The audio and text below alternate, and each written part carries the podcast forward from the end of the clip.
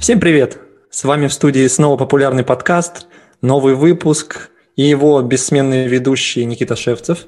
Максим Мазурин. И Альберт Ахмадеев. Да, сегодня у нас для вас достаточно много новостей. Да, и все они интересные. И первая новость, наверное, я начну. Она будет о нас с вами, о том, как мы покупаем в магазинах, даже вот так вот. А, и, ну, если более конкретнее, то она о придирчивых покупателях. Наверное, каждый сталкивался с такими людьми, которые приходят в магазин, и они как бы знают, что они хотят, но таких вещей нету в магазине. Им нужна футболка с четко определенным принтом, определенного размера, определенного фасона, и они вот, вот хоть хотят ее найти, а вот ее в магазине нету. И им, но, но им это нужно очень сильно. Вот. И ученые решили понять, как бы насколько много таких покупателей и составить, составили даже шкалу такой придирчивости для каждого конкретного человека. Можно определить, то есть, насколько он придирчив в вопросах там покупки товаров на основе там опросника, вот, которого они составили. Вот, то есть ученые определили, что значит, придирчивые покупатели, они ищут лучший вариант – самое лучшее для себя, вот они придираются ко всем вещам, находят недостатки, которые даже производитель там не увидел в свое время.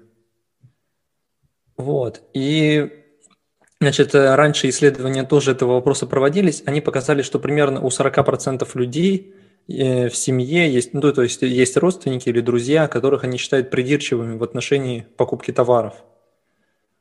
Вот. А, ну а в новой работе авторы решили провести ряд таких экспериментов, создать шкалу и выявить последствия придирчивости, то есть влияние придирчивости на поведение клиентов.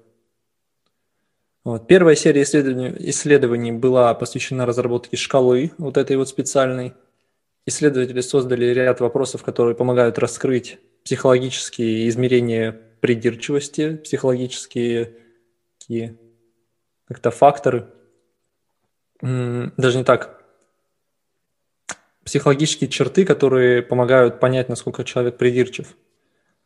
Вот. Ну и вообще они хотели показать, что как бы вот это вот слово э, придирчивый, э, оно не совсем тут корректно э, в этом контексте, потому что оно такое с негативными чертами, а они хотели более нейтральное такое подобрать слово для описания вот этой вот, я не знаю, как-то избирательности, может быть. Вот. Ну, в английском они подобрали это слово, в принципе, а в русском мы еще не дошли до такого. Вот. В результате, значит, ученые обнаруживали, что люди, которые набирают больше баллов по шкале, которую вот они составили, придирчивости, избирательности, они, э, короче, чем больше баллов, тем уже получается окно, диапазон того, э, что, считает, что считают покупатели приемлемым. То есть чем ниже у тебя баллов по этой шкале, тем более широко как бы ты смотришь на товары, тем меньше замечаешь недостатков, как бы тебе это подходит. Вот. Чем выше баллы, соответственно, тем уже диапазон того, что тебе нравится в отдельных товарах каких-то. Вот. Ну, то есть э, покупатели с, большей, э, с большим количеством баллов по этой шкале, они с большей вероятностью отвергнут какой-то бесплатный подарок, который там, например, предложили за покупку. То есть там какие-нибудь акции типа 1 плюс 1 равно 3, там вот такая вот фигня. Вот, то есть они могут даже бесплатный какой-то товар от магазина отвергнуть, если посчитают, что там он им не нравится. Вот этот вот товар именно, который им бесплатно предлагают. Вот. А, также ученые обнаружили, что придирчивые люди не меняют свое мнение в зависимости от популярности продукта. То есть, если лучший вот вариант, который они выбрали, он менее популярен, чем другие варианты, да, то эти люди все равно будут выбирать тот вариант, который им нравится. То есть тот продукт, который находится в их узком диапазоне, вот, который они выбрали для себя. Даже если там другие варианты более популярные, люди их берут. Вот, то есть такие вот люди. А, Такое исследование на границе ну, общем... психологии и экономики получилось у них. такое, да. Вообще, это даже такое исследование, я считаю, оно показывает нас с вами, какими мы можем быть в определенные моменты времени. Ну, у всех же у нас есть какая-то вот такая черта, вот в некоторой области, не во всех может быть, но где-то она, в общем, проскакивает, что ты приходишь в магазин, и тебе вот не нужно не это, не это, ты знаешь четко, что тебе нужно, вот конкретный один товар. Вот с такими-то характеристиками, ничего другого. Да, вот смотрю я на эту статью как бы... и вижу себя. Да, зеркало нашей души буквально. Да? Альберт, ты так приходишь в магазин? Да, и... да, да. Мне вот гораздо было бы интереснее, как бы, этот, как бы эти исследования применялись на практике. То есть это какой-то, видимо, тест будут составлять для продавцов-консультантов, которые будут выдавать покупателям и выявлять вот такого человека, которому не угодно абсолютно все. Что с ним делать? Правильно, выгонять только из магазина. Не-не, они наоборот, короче, э, целью исследования ставят, что типа вот угодить этим покупателям, научиться им угождать, вот и исследование, как они говорят, авторы, проводилось для того, чтобы понять, как бы, э, насколько много, во-первых, таких людей, которым придирчивых, прям придирчивых, а во-вторых, чтобы показать компаниям, что типа можно создать товары, которые вот только для этих людей. Вот прям вот четко они пришли в магазин и есть вот этот вот товар. Они такие, ах, блин, не придраться. И взяли. Ну тут, наверное, стоит разделять таких вот типа, я не знаю, троллей, и ну, реально да. придирчивых людей. Люди, которые приходят просто покритиковать товары, там, э, все вообще в магазине, на, найти недостатки вообще у всего. И ну вот я считаю, что это не придирчивые уже покупатели, это просто вот, вот таких надо выгонять, да. Вопрос, как их отличить. Как вы? Да. Я вот что-то не очень понял. А, такой вопрос. Еще раз, а как они, собственно, оценивали-то шкалу-то они на основании чего? Это каких данных составляли-то? То есть там какие-то опросы? Они создали оп- опросник, да, типа, и там за ответы на вопросы, ну, как знаешь, в социологических опросах там, типа, там, либо вы выберите, значит, как э, это утверждение, там, значит, характерно для вас, не характерно, там, по шкале от нуля там, до 10, uh-huh. да, Угу. Вот. Либо какие-то вопросы, значит, просто с вариантами ответа. И для каждого ответа там свои баллы. Вот, в зависимости от того, насколько, значит, эта э, придирчивость характерна. И потом, видимо, суммировали эти баллы и получали вот шкалу. Наверное, единственный тест, который я хотел бы завалить. Не хотелось бы попасть в черный список продавцов-консультантов. Тебе, тебе бы не хотелось, чтобы наоборот корпорации, Под меня подстраивались? компании хотели, хотели бы удовлетворить все твои замашки? Ой, знаешь, я человек... А, а прикинь, это цвет прикинь, они там черный. ведут, знаешь, еще такую... Ведут, короче, еще такую границу. Типа, когда ты еще придирчивый, вот так верну. Когда ты еще придирчивый, а после границы ты уже как бы отстоя тебя вообще нужно гнать из магазинов. И такая система распознавания лиц стоит, ты заходишь в магазин, и тебя сразу бу-бу-бум. Выпроваживают. За вами выехали, да. Подожди, это будет следующее э, исследование с машинным обучением. У нас была новость, когда два выпуска назад про нейросеть, которая определяла политические взгляды по, ли, по лицу. Да, всем советую посмотреть этот выпуск. Про там очень много смешных новостей. И видеоряд вот, интересный. Часть, даже часть, часть, часть текста нам даже пришлось вырезать.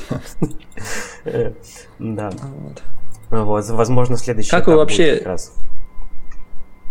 Да. Как вы вообще считаете, нужны такие технологии, чтобы вот нужно вообще удовлетворять всем покупателям, стараться, или это как бы ну, ну и... или процент их настолько низок, что не стоит даже заморачиваться. Ну, ведь давно в такой вот, знаешь, рыночной экономике существует нулевая заповедь, как бы магазинов больших сетей, а, спрос порождает предложение. И так что я думаю, что они правильно действуют, то есть они на верном пути, они каким-то образом, ну, совершенно новым узнают спрос, то есть какие интересы вообще у покупателей бывают, какие характеристики товаров они выделяют для себя как важные, и, возможно, как-то более точечно это что-то вроде, как сказать даже правильно, таргетинговый маркетинг, маркетинг. То есть такой... Это скорее даже типа не маркетинг, а, знаешь, производство такое. Да, да, таргетинг. Ты узнал, что человеку там в твоей продукции не нравится вот конкретно вот эта вот фигня, вот конкретно вот этой вот группе людей и ты производишь чисто под них, там ограниченным каким-то тиражом продукты и поставляешь в магазины. Да. Например, ну это уж прям совсем это, знаешь, типа нейросети тоже надо делать, да. чтобы они все вот это выявляли, а автоматически распределяли по магазам, где эти люди живут, в общем. Ну, в общем, силь, сильные мира сего решили наш, наше общество потребления довести до максимума и захватить самые широкие массы людей, самых ну, придирчивых это... покупателей. Но это подожди, ведь... подожди, Альберт. У нас был выпуск про теории заговора, да? Да, да, да. Нет. Если ну... нет, значит уже еще будет. Не, ну как бы, смотрите, эта задача, она вообще принципиально-то разрешима или нет? Ну то есть речь ведь не идет о том, что кто-то там э, в моем товаре, э, у какого-то конкретного производителя, да, там в их товаре не нравится вот такая-то черта или такая-то, или такое-то качество. Речь ведь идет немножко о другом, речь, идем, речь идет скорее о том, что человек приходит, например, за одеждой. Ему нужна условно там белая рубашка. Вот. И он себе, значит, э, у него при слове, при словосочетании белая рубашка в голове вот всплывает какой-то такой вот образ белой рубашки. Он приходит в магазин и вот и смотрит на имеющееся там предложение, да, и вот это вот слишком белая рубашка. А вот у этого вот немножко не то, а вот это вот как-то вот смотрится не так. И вот, и вот в этом же есть их придирчивость, да, то есть э, э, это ведь все рассуждение о таких вещах, что человек сам не вполне может осознавать, что ему нужно. То есть он что-то себе там нафантазировал, и вот именно в таком сочетании вот это вот ему вот надо. Это разве не об этом речь идет? Ну, вообще об этом, да. Кстати, у меня такая же штука была. Это, я помню, я это хотел носки с оленями. Да, с вполне определенными оленями. Не, а с оленями, знаешь, как на свитере делают, вот такие же хотел. Но. но мне нашли такие носки, да. Не с теми оленями, но нашли. Ну вот видишь, что такой вывод, такой промежуточный со слов Максима, а, что вот хотелка какая-то персонального отдельно взятого покупателя, это вещь такая вот эфемерная вещь в себе. То есть нельзя хватить абсолютно все вот категории, которые может хотеть, а он может даже об этом не знать, да, покупатель, в одном вопросе. Ну, то есть нет, понятно, что невозможно там, знаешь, э, предугадать, что будет фантазировать э, человек там а, при таком-то словосочетании. Ну, как бы, это было бы странно, если бы люди приходили в магазин, и там было вообще все, все, все что они вот придумали, вот у себя в голове там на, надумали, при, нафантазировали, чтобы все там было в этом магазине. Но, мне кажется, такого не бывает. Ну, а, да и должно ли вообще такое быть? Отдадим функцию Просто фантазирования вот. нашим нейросетям, порой они выдают самые креативные варианты. Ну, кстати, а, в тему чуть-чуть новость. А, не так давно видел про, читал про виртуальную моду. Это, в общем, новый тренд такой. Одежда, модная индустрия, она же загрязняет окружающую среду, она такая достаточно вредная. Uh-huh. Вот, а люди придумали виртуальную моду. То есть ты покупаешь вещи, и они типа у тебя только на фото то есть ты фоткаешься там в какой-то там однотонной одежде, да, тебе там нейросетка прицепляет какие-то вещи, там, которые ты купил за деньги. И вот ты, типа, фотка для Инстаграма у тебя есть. Это типа Nike, что ли, которые начали там что-то за 5 баксов типа, свои красивые Да, да, да, вот типа того, только есть российская фирма, которая прям вот делает виртуальную одежду, там, короче, из чистого света, она там, из вообще, которая в реальности не бывает. Okay. И можно ее купить, на себе примерить, в общем, и такой типа лук для Инстаграма. А, киберпанк, которого вот. мы сослужили. И они описывают, что да, большинство людей покупают вещи чисто, чтобы сфоткаться там один раз в них, и все. Типа, зачем загрязнять окружающую среду ради этого, если можно, вот такую виртуальную одежду купил, ну, да. надел. Это не джинсы все. инженера научно-исследовательского института, которого носит уже пятый год и не может да. никак сменить. Это печально, Альберт. Ну, речь, да, об условном инженере, конечно же. На самом деле, здесь еще одна проблема всплывает. Э, это порочная черта всех вообще социологических опросов, насколько они достоверны. То есть люди, как я вот слышал в последних исслед... исследов... исследованиях наших политологов отечественных, э, ну, это немного отвлеченная тема, но все же э, связана с нашими опросами. Респонденты, которые отвечают на вопросы, э, в принципе, заинтересованы в том, чтобы быть не совсем честными, ну и бывают такие, знаешь, щекотливые вопросы, которые э, немного к интимному, что ли, относятся, Ну и люди тоже бывают недостаточно честны в некоторых ситуациях. И вот насколько можно доверять потом результатам таких тестирований, тоже вопрос, по крайней мере, у меня возник. И насколько вообще компании, которые, опять же, большие компании, корпорации зла, могут этим пользоваться, насколько у них все это получится. Не, ну так-то любой человек хочет казаться лучше, чем он есть на самом деле. От этого никуда не деться. Если только э, как бы судить по судить, точнее, людей по тому, что они реально делают. То есть не то, как они на вопросы там отвечают, а как ведут себя в магазине, там, что покупают именно. Да, ну, вот, вот нужно... Да, вот... Что гуглят. Нужно было их записывать, как животных в зоопарке, да? Смотреть на видео. Да, да только так можно. Объективно понять. Не, ну Понятно, ну, что социологический опрос не какая-то там погрешность есть. Но в голову-то ты все равно не залезешь камерой. Что там у тебя там в голове происходит, когда ты ходишь полчаса, выбираешь себе э, штаны новые? Это пока не залезешь. Ну вот а, смотришь, ну, ты, да. смотришь ты на видеозапись, видишь, человек смотрит, ходит вообще вокруг носков с оленями. Ты вот вправе предложить ему весь спектр это, этих оленей, которые только он хочет и только может представить, так чтобы он уже выбрал. Так что этот метод довольно действенный, я думаю.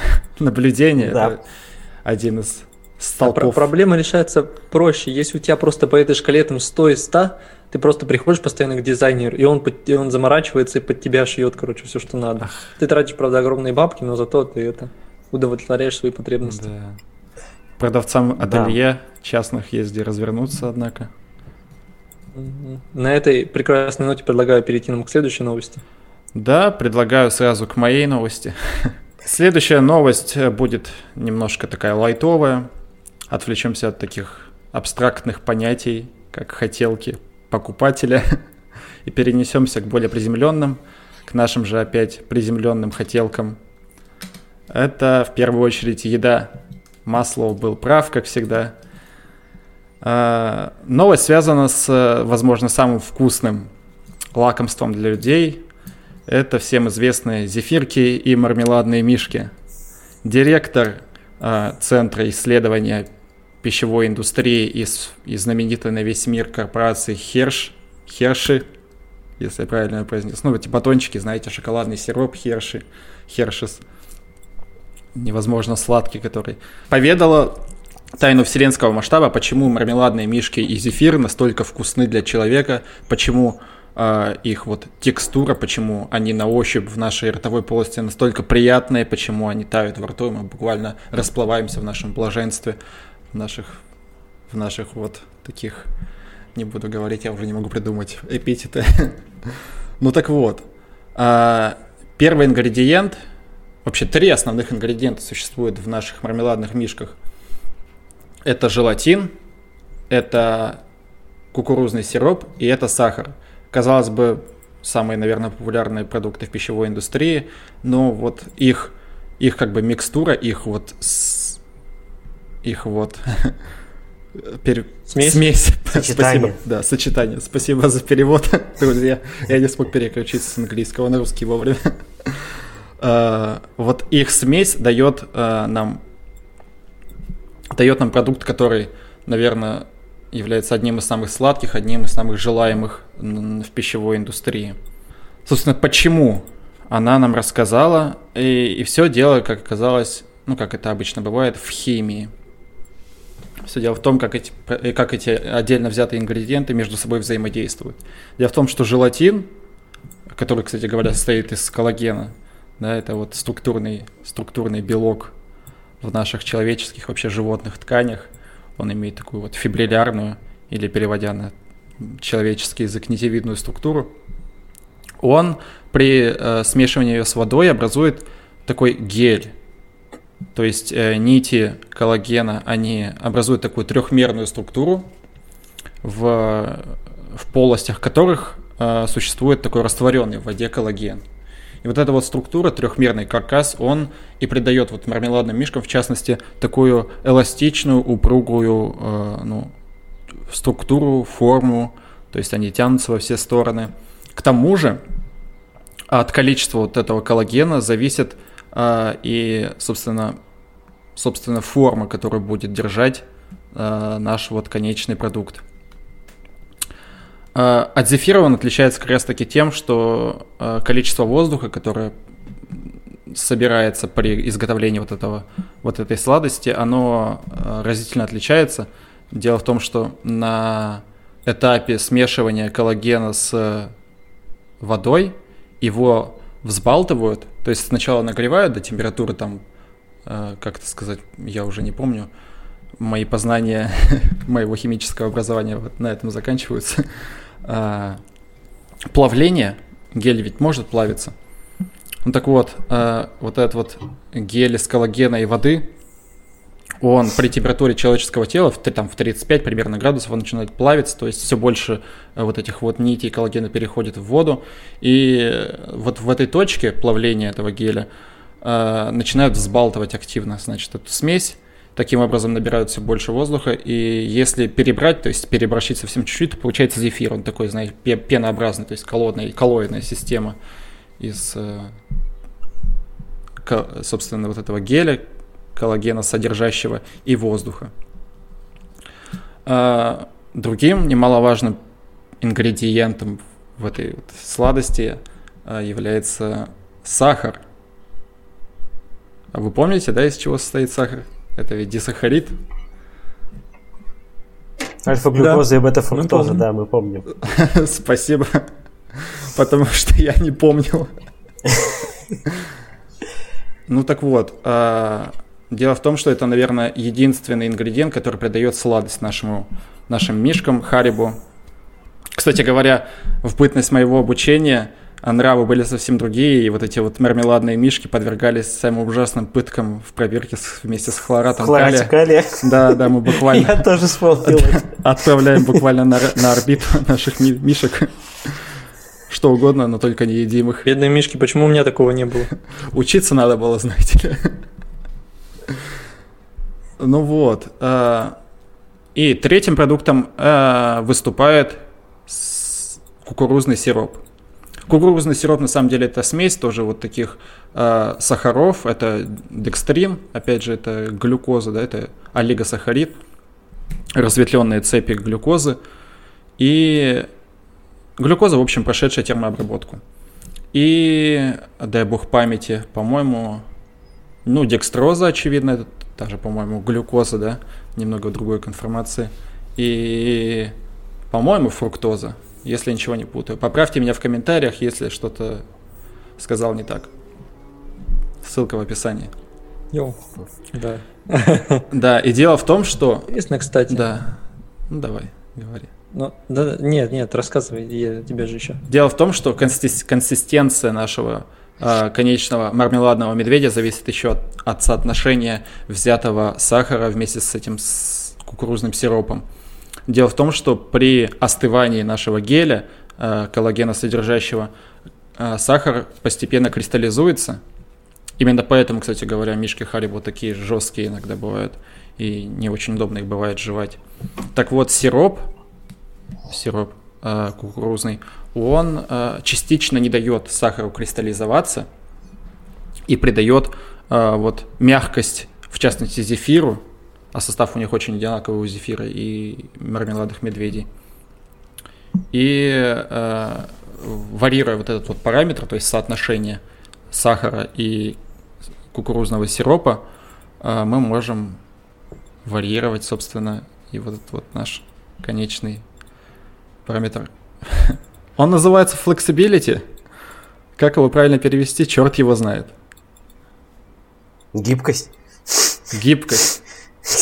Ну, ги... ну, типа, да, да. Никак... Никак никак... это эластичность, типа, знаешь, это. Эластичности, может быть. Ну вот... Это не тот флекс, который ты думаешь. Ну вот, к сожалению, да. О том флексе мы поговорим немного позже. Flexibility.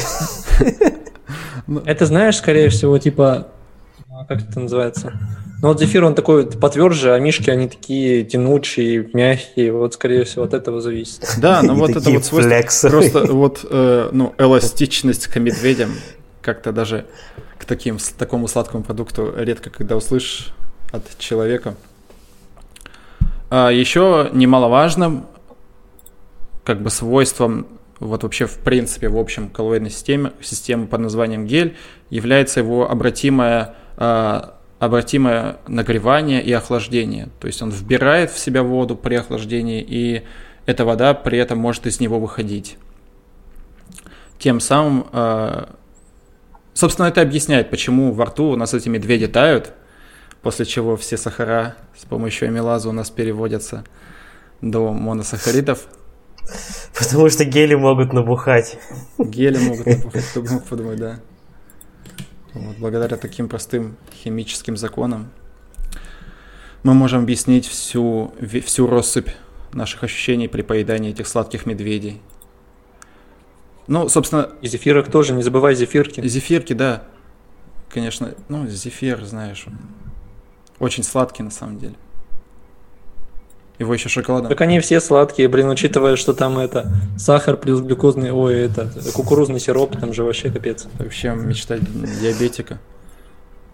В, в кавычках. Да. В общем, если вы не на диете, если у вас диабет, то не стоит. Ну, собственно, не стоит. собственно такой ликбез провела нам а, Линда Райт из компании Херши. Теперь мы знаем, почему медведи, они такие такие flexibilities. а, в общем, еще один интересный факт. Чем занимаются ученые в пищевой лаборатории компании Hershey? Все мы думали, что они просто работают в своих лаборатори- лабораториях, да, там что-то ковыряются в своих добавках, как-то пытаются высчитать идеальный состав, идеальный, идеальный рецепт. Но на самом деле они изготавливают из своих э, мармеладов, из своих зефиров знаешь, такие вот лягушки есть, пипа. Вот они делают таких лягушек. Это, собственно, с ее слов. Они, она сказала, что это очень популярный э, вид развлечения, но я не знаю, больше никогда такого не слышал. В общем, они изготавливают таких лягушек пипа, это какая-то мемная лягушка из Южной Америки. В общем, из мармелада они их делают, вставляют в них зубочистки, засовывают в микроволновку и устраивают рыцарские поединки. Нагревают это, ну, то есть включают микроволновку, гель начинает расширяться, то есть там вода начинает колебаться, все из него начинает выходить, и чья зубочистка первее дотронется до лягушки противника, тот и победил. Вот такие странные развлечения. Нормальное такое развлечение. Это первый раз такое слышу, если честно. Да, я тоже. Ну, ну забавно. Забавно. Пути Господни не И вообще как-то нагревать желатиновый гель э, в, в микроволновке как-то мне было бы страшно. Но они же не Нет, физики, в конце Просто концов. Мне даже виноградинки страшно в микроволновке нагревать. А что с виноградинкой может быть? Изюм хочешь получить? Там же плазма, когда они это... Вы видели там плазма, короче, когда две виноградинки типа соприкасаются, вместе лежат, в микроволновке их нагреваешь, между ними такие плазменные разряды формируются. Не так давно видел исследование, короче, в котором показали, почему это происходит. И оказалось, что это не только виноградинки, вообще, ну, любые достаточно сферические объекты, которые соприкасаются, короче, они в микроволновке создают такую А, штуку. то есть в форме дела. Хм. Даже шарики из геля, короче, круглые такие. Ну, блин, шарики и так круглые. А, даже шарики из геля, если они с, ну, с водой соприкасаются, типа в микроволновке их нагреваешь, и они вот точно так же такие плазменные разряды. Ну, можете посмотреть, видосы там есть. Все да. будет в описании. И правильное название компании Хэрри тоже будет в описании. А, да. Спасибо большое, Никита. Как-то она так, по-моему, называется. По-моему, Херша. Вообще остался главный вопрос. Так. Кто из вас что больше любит, зефирки или мармеладные мишки? О, мармеладные мишки со вкусом Кока-Колы, One Love. Ну, зефир дешевле. Вкусом Кока-Колы? Во всяком случае. Твой, твой любимый кто? Я говорю, зефир во всяком случае дешевле. Ну, Хотя Макс мишки вкуснее. Вот это какое, знаешь, есть большие такие маршмеллоу, которые дорогие. Вот. А Мне, говорим... если честно, тоже больше маршмеллоу нравится прямо мы говорим прямо о маршмеллоу или о зефире? Потому что это по большому счету две большие разницы. Нет, я так понимаю, там речь шла про маршмеллоу. Речь шла про маршмеллоу, но я решил как бы локализовать это понятие для русскоязычного. Я просто не знаю, насколько он отличается от зефира, который вот у нас в магазинах типа Шармель вот продается. Отличается, отличается. Однозначно отличается. Ну, я понимаю, что отличается, просто не знаю, как бы... А чем? Маршмеллоу, маршмеллоу, он, он, же, он же прям совсем такой воздушный, то есть там прям совсем много воздуха. Он очень сильно такой как пенообразный. Не, я имею в виду по составу, по составу, типа по приготовлению. Понятно, что там воздух это может ну, скорее всего, типа, как готовят из тех же ингредиентов. Скорее всего, да, то есть основу составляет во всяком случае, насколько я могу судить с этой вот статьи обзорной, это все тот же коллаген, ну, в виде желатина, да, он нам дается. Ну, если так посудить, то все, конечно, коллаген да сахар. Коллаген да сахар. Ну да, ничего этом полезного нет, но собака вкусная. Между прочим, э, коллаген же это продукт пищевого, да, вот происхождения. А вот вы не знали, а существует еще, как бы это сказать, зефир для веганов. Он делается из соевого белка и из а, карагена. Это полисахарид, который выделяется из водорослей. Он состоит из а, галактозы и ее, а, значит, конформера, по-моему, называется не помню, как он называется. Но, в общем, вот эти вот э, сахара, они еще суль, сульфированы. И получается что-то вроде вот такой консистенции, которую дает коллаген. Но она на самом деле менее flexibility, менее flexible. вот. Less flexible. Less flexible. вот. Не, зефир для веганов это прикольно. Ну вот у нас, да, все по... Так-то многие вещества же содержат такие вот... Ой, многие растения же содержат такие вещества, которые там, могут э, гели создавать. Много же растительных Да, вполне. То есть большинство, наверное, полисахаридов, хотя какие-то вот они растворяются полностью да, в воде. Желирующих агентов достаточно много всяких таких. Да. Но, по крайней мере, вот я в саду у бабушки собирал там ягоды, короче, и это и, иргу. Как-то из нее приготовил, типа, ну просто протер с сахаром. Потом в холодильнике она постояла и, короче, застуденилась, такой студень получился. Вот.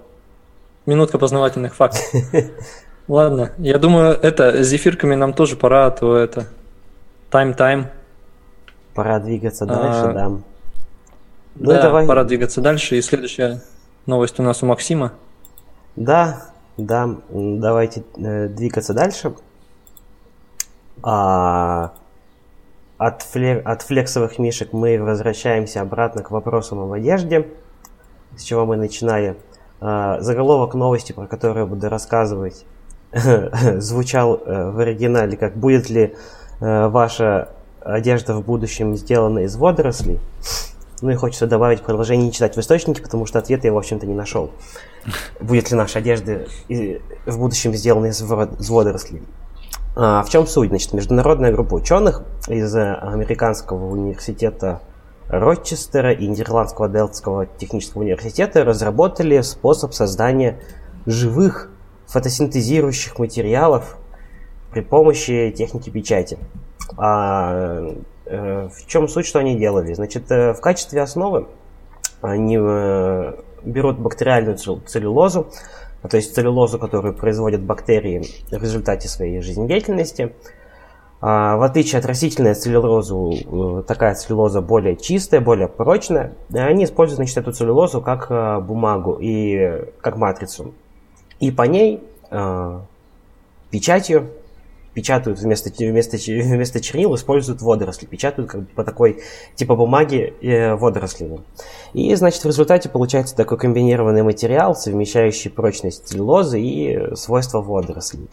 Как э, пишут исследователи, материалы живут, живут в прямом смысле в течение минимум трех дней, без дополнительных питательных веществ, и еще это время можно продлить, если переместить их в источник питательных веществ, а ключевая фишка этого материала, это вот э, она растет из способности водорослей к фотосинтезу.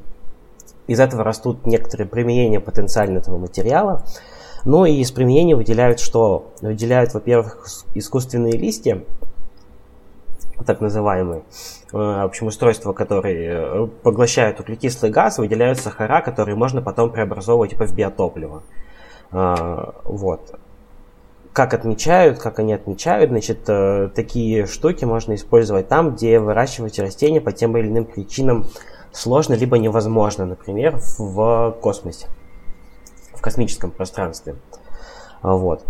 А второе применение такого материала, как в пресс-релизе пишут, это создание фотосинтетических кож для медицинского применения в трансплантологии. Э, э, не совсем понимаю, как генерируемый кислород может помочь ускорить э, заживление поврежденной ткани. И третье, собственно, потенциальное применение это вот создание биоодежды, значит, как типа более экологичной альтернативе обычным тканям. А, собственно, вот это вот и было вынесено в заголовок этой новости, да, то есть э, якобы, значит, одежда из, из э, водорослей. Будет ли в будущем у нас одежда из водорослей? А, э, в целом это, конечно, очень интересно, но у меня, опять же, вот касательно непосредственно с этим применением, один большой вопрос назрел, когда все это я изучал. А в своей статье, даже в абстракте у них вынесено, что материалы вот эти вот, вот этот компьютерный материал, то есть, еще раз, это матрица целлюлозы бактериальной, на которой, значит, напечатаны, напечатаны водоросли. А, значит, вот этот материал живет минимум трех дней без дополнительных питательных веществ. То есть, если хочешь, чтобы материал продолжал жить дальше, да, его надо помещать в какую-то питательную среду. Вопрос. Вот если это гипотетическая одежда, да, это что теперь получается, такую одежду надо будет кормить дополнительно, да? То есть, Я уже даже придумал, как это будет выглядеть. Смотри, ты такой походил в этой одежде, да, на солнышке такой. Пришел домой, снял ее, положил в бак, короче, специальный. Вот. И все, она у тебя лежит, короче. О. Потом такой хоп, на улицу пошел, опять достал, так стряхнул, надел. Ну, правда, ее придется это суш, сушить как-то же от этого всего. А еще питательный раствор готовить же нужно. Это дополнительные расходы воды. И опять же наболевшая тема ЖКХ для россиян. Дум... Это как это, Не, это... на самом деле, вот а как, как эта одежда вот будет выглядеть, меня это больше волнует. Ну, то есть, ты не будешь выглядеть как леший там или как баба Яга, если выйдешь из дома вот в водорослях, блин. Ну, как ты выйдешь в, вот, не знаю, футболке, которые будут просто типа зеленые. Непонятно, как это будет, как это э, будет. Она, она будет зеленая или на тебе как будто мох растет? Это, э, ну, это вот люди, которые по городу ходят в э, камуфляжных костюмах, знаете, да? Не знаю, я их не видел, потому что они хорошо маскируются. Вот, видимо, это одно из тех будет. Ходят слухи. Я видел это в военной одежде, нормально такой камуфляже. А слушай, а питательную среду, среду, среду? Среду или среду? Ну, или среду? Да какая разница? Среда завтра. Среда завтра, да. Сегодня вторник. Как думаете, а вот человек же потеет постоянно. Вот питательная среда из нашего пота может получиться какая-то или нет? Ну, если есть такие бактерии, которые могут этим питаться, которые могут питаться тем, что это. Ну, есть же... Э, Вообще, запах... теоретически, у тебя же с потом куча всяких этих веществ выделяется, там, не только вода и соли, там всякие... Ну да, наверное, то есть там всякие ну, куча ну, секреты, хорошо. секреты нашего и жир, тела. И жир тоже это... Хорошо, хорошо, то есть... Теоретически, теоретически, если создать какого-то симбионта, бактерии, которая могла бы там питаться вот этими вот, например, твоими потом, а потом их бы сжирали водоросли, или наоборот водоросли э, так модифицировать, чтобы они питались твоим потом, тогда вообще без проблем. Нет, то есть гипотетически мы получаем такую, значит, одежду, которую надо, значит, кормить, да, то есть если, значит, раньше у людей стояли аквариумы с рыбками, теперь будут стоять аквариумы, значит, да, для подзарядки, одеждой, да. да. Да, причем это, причем это получается одежда, мы приходим, значит, домой, и нам нужно ставить телефон на зарядку, компьютер на зарядку, ноутбук на зарядку, в смысле а, часы на зарядку, и теперь нужно, значит, ставить одежду на зарядку, да, чтобы продлить ей жизнь. Одежду, типа... Ну, конечно, хочешь, хочешь, чтобы одежда долго служила, корми ее. Еще один голодный рот для главы семейства. Еще одна головная боль. Или, или если, значит, гипотетически э, возможна ситуация, когда, значит, бактерии эти, вернее, водоросли э, смогут питаться человеческим потом, вот это придется специально бегать, да, выгуливать, получается. Получается, выгуливать свою футболку. Да так-то реально одежды-то у человека много, и ты, ты можешь там эту одну футболку три дня не носить, например. Ты можешь ее там ну, носить Потерять. другую одежду, да. Что вот делает, да. Лишний повод выйти да. на улицу, в конце концов, Максим. Да, да, да. Да. Вот. Ну, касательно других применений, тоже как бы э, не знаю, не очень, не очень понятно, с вопросами энергетики всегда очень сложно. То есть здесь есть пример типа искусственных листьев, которые, да, поглощают СО2, выделяют О2. А, ой, фу, выделяют, ну не выделяют, выделяют ИО2 и эти сахара. Вопрос в том, насколько это будет, опять же, целесообразно и экономично. Но вопрос это, одежды, конечно. Простите, это мне тут на ум пришло это. Скоро во всех семьях э, страны там. Да. Сынок, сынок, сходи погулять. Мама, я не хочу. Сынок, давай быстрее, надо выгулять твою куртку новую. Иначе она сдохнет. Ага. В общем, я понял, Футболка Максим, тебя закликбейтили на заголовок статьи.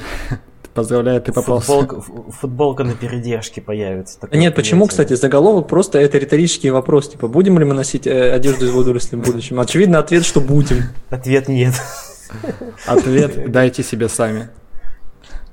Да. Ответ будем, но недолго. Три дня. Будем носить три дня. В общем, я считаю, да, это как с виртуальной модой. Ты чисто сфоткаться, выйти пару раз и все. Да. В общем, я считаю, это надо выделить а одну, этого только в одну нашу еще одну рубрику, одно из бесконечного количества. Стоя и одно применение водорослей. Да нет, кстати говоря, да, на кстати, самом... у нас же что-то было про на самом деле у нас была, опять же, пару выпусков назад как раз-таки новость про грибы. Альберт рассказывал. Да, точно. И дома из них. О, да, да, да про, про, про дома из грибов. Вот, вот это вот наше экологическое будущее. Вот, экологически чистое будущее. Дома из грибов, одежда да. из водорослей. Что дальше? Да. Blast from the past получается от э, эволюции. Да. Интересно, интересно. Но давайте теперь перейдем к последней, наверное, на сегодня теме. Она отвлеченная от моды и покупателей, и кто там еще был у нас? Медведи, флексирующие. Да, и да, flexibility медведей. В общем, она про столкновение астероидов. То, что мы очень любим. А, в общем, новость звучит так. А, моделирование столкновения астероидов в 2021 году закончилось катастрофой. А, в общем... Учитывая, что год еще не закончился, мне прямо уже очень интересно. Да. А, сейчас скажу, в общем, я не знал до сих пор, что проводится на полном серьезе там из года в год такое масштабное мероприятие, а, на котором, значит, ученые моделируют столкновение астероидов с Землей оно э, финансируется там, э, как это, организуется Центром изучения околоземных объектов лаборатории реактивного движения НАСА. И это прям масштабное мероприятие, которое длится несколько дней, и там ученые в реальном времени смотрят, как будет двигаться там гипотетический астероид, который запустили с этой-то орбиты, и вот как он идет, и как бы э, что с ним будет, когда он дос... ну, достигнет ли он Земли, пролетит мимо, как бы, или что вообще как, или разрушится в атмосфере. Так вот, в этот раз... А, два года назад, вот предыстория, два года назад организаторы мероприятия случайно разрушили Нью-Йорк, вот, а теперь, э, моделируя тоже столкновение, они, в общем, как-то задали параметры астероида, что у него будет ширина там 140 метров примерно, и, в общем, он попал в Землю. А вот всего, говорит, за 6 дней до этого ситуация выглядела хорошо, как бы и нормально, астероид проходил мимо, но, в общем, через 6 дней он достиг Земли и ударил в пограничный регион между а, Германией, Австрией и Чехией. Вот. А, в общем... Похоже, сладко не пришлось К чему никому. все это? К чему все это? Да, к тому, что ученые, конечно, молодцы, но никакой реальной защиты от астероидов у нас пока нету. То есть, если гипотетически какой-то такой подобный объект появится на нашем горизонте, мы посмотрим на него, он и мы даже не сразу сможем сказать, как бы достигнет ли он Земли или пролетит мимо. Это во-первых. А во-вторых, у нас никаких реальных средств, э, ну, достаточно таких быстрой защиты от астероидов пока что нету. Можно только предугадать и эвакуировать людей. И ученые сейчас реально озаботились а, этим всем. И вот именно поэтому такие учения проводят, что если астероид, согласно расчетам, ударяет в эту точку, надо быстро эвакуировать оттуда людей, значит, убрать. Вот, и как бы, чтобы все нормально было. Чтобы не было как с Челябинском. Когда это было? 2013 6, год. 7 лет назад. Да, 2013 год, как сейчас помню. 8 лет назад. Да. Я тоже, как сейчас помню. Слушай, а ведь на самом а... деле это метеорит должен, ну или астероид, он ведь должен быть на достаточно близком расстоянии, чтобы мы поняли, что как бы кончина наша неизбежна. Потому что, насколько я помню, в наших прошлых выпусках мы как-то затронули эту тему, что до, на достаточно... Это был не вышедший выпуск, а прошлый. Про астероид, да. Да, мы его будем отсылать на когда-нибудь почту он вы, для наших он, донатеров. Он, когда-нибудь он выйдет с этим, выйдет как-то, название там будет удаленный. Да, да. Капсул так Специально для наших патронов. Данные удалены.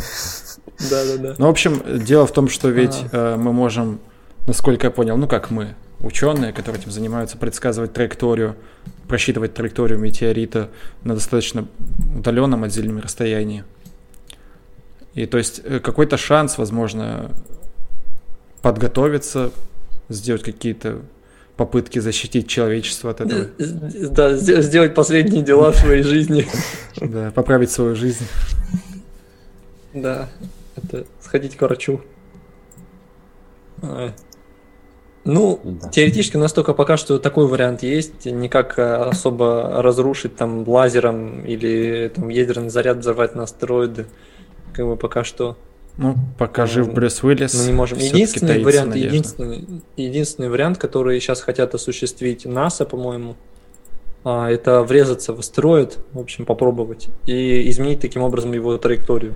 Да, вот. Ну, кто знает, одна, одна ошибка и траектория изменится так, что астероид полетит прямиком вот, к Земле. Да, да, да. И вся важность, как бы, детектирования астероида на большом расстоянии сводится к этому. То есть, пока он далеко, э, малейшая помеха, внесенная в его траекторию, может изменить как бы угол, да, его направление. Да, да, вот, вот именно в очень это. большую сторону. Это как эффект бабочки. Да, да, да.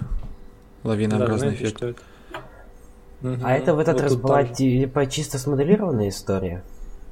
Да, это они моделировали, брали астероид, просто создавали там с таким-то диаметром, движущийся по такой-то траектории. Ну, предполагаемый, там, знаешь, есть же регионы, где вот они движутся. Угу.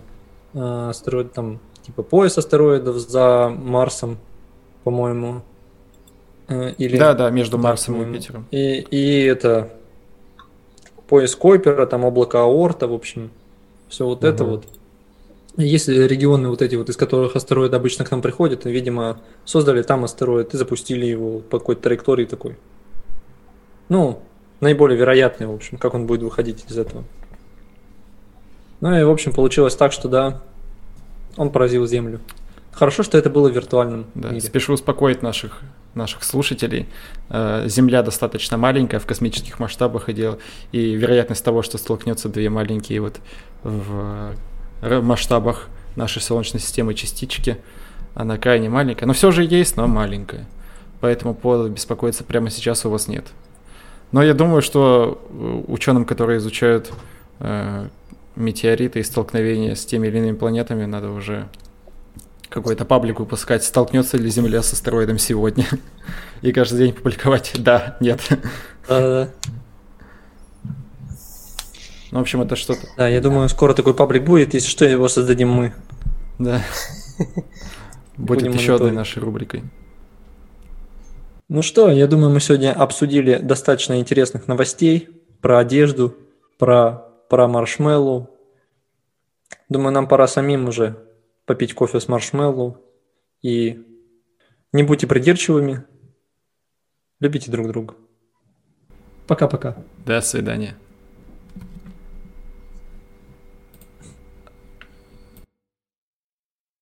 А почему же мармеладные мишки и зефир настолько вкусные, настолько привлекательные, настолько невозможно приятные на ощупь в нашем рту, в нашей половой... Чё? В нашей ротовой полости я хотел сказать.